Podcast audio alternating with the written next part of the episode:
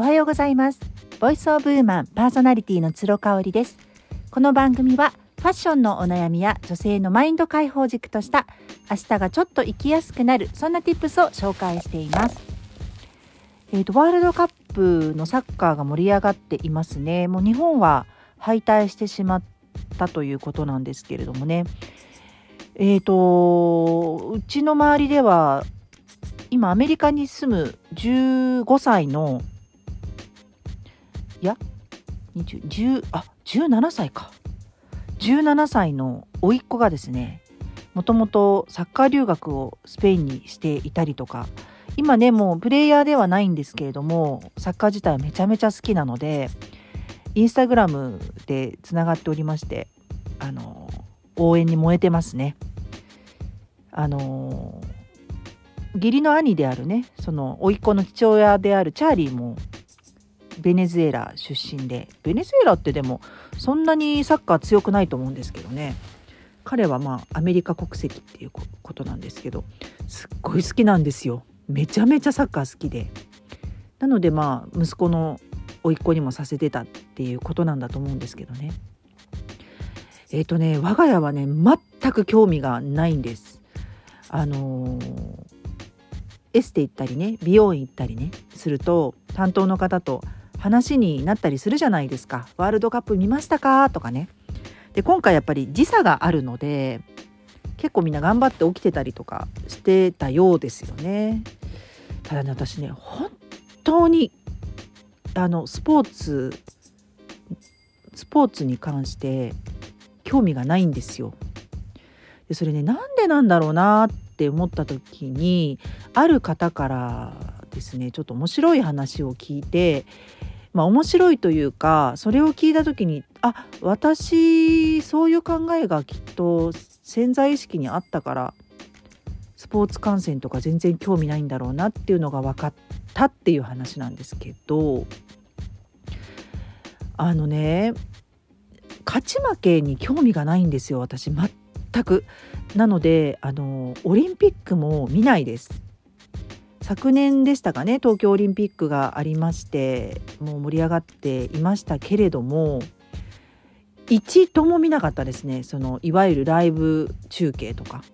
あのニュースとか LINE のニュ LINE のニュースとかネットニュースで日本が金メダル取ったとかねそういうの知りますけどそれでだから何っていう感じなんですよ。あの非国民と言われちゃえばもうそれまでなんですけどね私本当にスポーツのその勝ち負けって興味がないんですよね。ただあの学生の頃とかは自分が体育祭出たり運動会出たりしてですね1位に争って泣いたりとかいうことがあったんですけれども特に年を重ねてきたりとか、まあ、子供が生まれたりとかした時にねあのその子供が勝負事に出て負けたり勝ったりとかして一一喜一憂をしたりとかするのがなんか自分の中で違和感があったんですよね。であの面白いことにうちの主人も全く興味がないんですよ。なのでうちはワールドカップももちろんオリンピックも見ないし、まあ、格闘技とかはなんか見るの好きって言ってましたけど勝ち負けはあの絶対こっちに勝ってほしいとかそういうなんか勝ち負けにこだわった見方はしないって言ってたんですよね。格闘技はなおさら私見ないしねその人を殴ったりとかするのとかも本当に考えられないのでね見ないんですけれども実はある方がですねあのこれ本当に賛否両論あると思うんですけどあることをおっしゃってまして、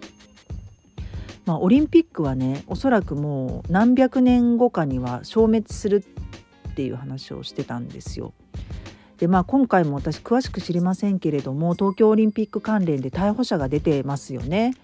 あのお金が流れるんですよ。本当にこうあのお金のための祭典なんですよね実はオリンピックって。でまあもう皆さんうすうす気づいてますよね。あのー、やっぱり開催国っていうのはすごい儲かるんですよ。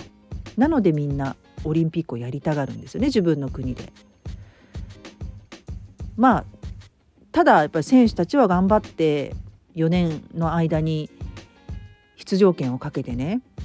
死に死に物狂いで練習してくるわけなんでそこに出てくる感動っていうのはあると思うんですけどただ全員が全員金メダルを取れるわけじゃないじゃないですか頑張ったからってみんな金メダルじゃないし努力したからって金メダルじゃないしっていう努力しても銅だったり努力しても銀もしくはメダルを逃すってことがありうるんですよね。なんかねそういう世界をこうわざわざ見に行くっていう私感覚がなくてでその方がねあのおっしゃっていたのがですねあのスポーツってあの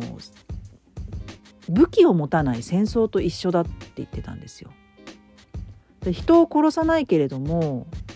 勝ち負けを決めるものじゃないですか。で戦争っていうのは人を殺した上で勝ち負けを決めますよね。スポーツは武器を持たずに人を殺さずに戦う戦争だっていうことを言っててああだからかと私の中にもそういう感覚がやっぱりあってもやっとしてるからスポーツ観戦しないんだなって思ったんですね。これをね聞いてくださってる方の中にはスポーツ観戦大好きっていう方もいらっしゃると思うしあのご自身の息子さんとかお嬢さんがそういうスポーツにすごく精を出されている方もいらっしゃると思うんでね。あのそれに関して私があれあれやこれや言っているわけではないということはあのご了承いただきたいご理解いただきたいんですけれども私自身がですね全く興味がないのであのおそらく子どもたちにそういうスポーツをやらせようっていうのもないしね。水泳はやらせてました。ただ水泳って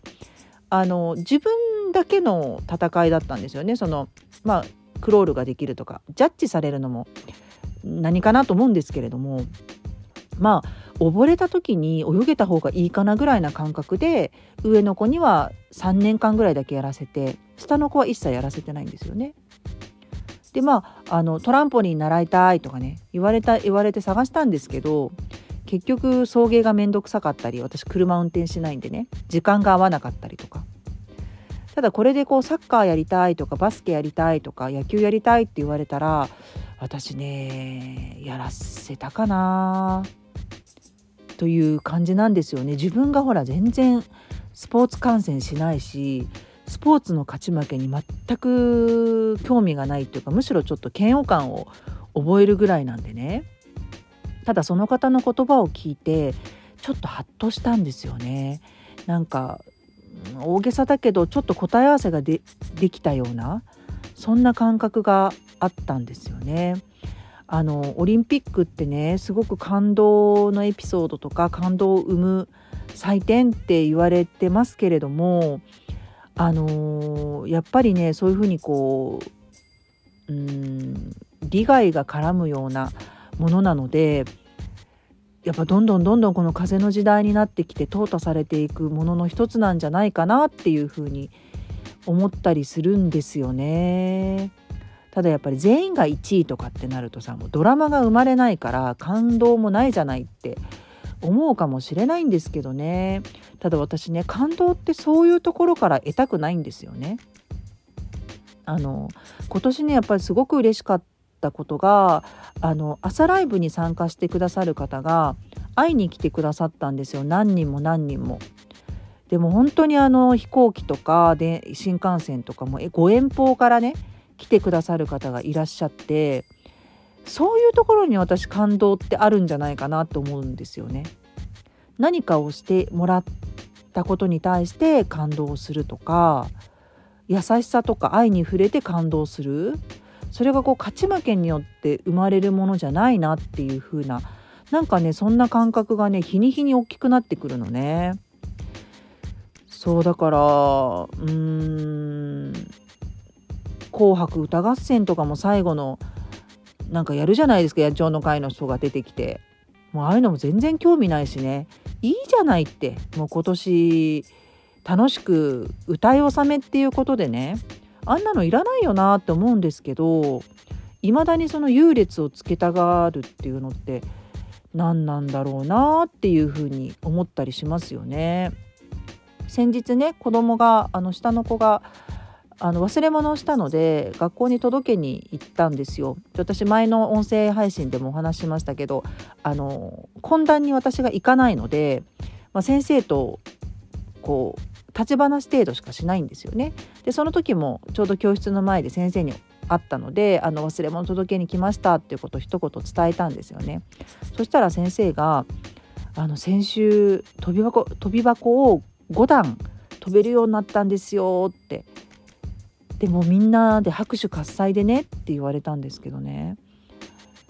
もうでっていう感じでした私は。もうあのありがとうございました。あのいろいろお気遣いいただいてっていうことは言ったんですけれどもうーんそこでなんかこう達成感が出てじゃあ次6段7段みたいなね。でもまだクラスには5段飛べない人もいてそこで優劣がつくっていうなんかその状況自体に全然私嬉しさは感じなかったっていうのがね。あのもちろん先生には言わなかったんですけれどもうん。なんかまだまだそういうことをしてるんだなっていうね。あのそういう感覚ってもう私今ないんですよね。本当にね。優劣をつけるのはやめたいなっていうのを強く感じますしうん自分の子供たちその次の世代その次の次の世代にもねそうその優劣の中で感動を覚えるようなそういう世界はにはなってほしくないなっていうのを強く思った次第ですというね今日は話です。あの賛否両論あると思いますが私の意見ということであの聞いていただけたらと思います。今日も最後まで聞いていただいてありがとうございました。それではまた明日。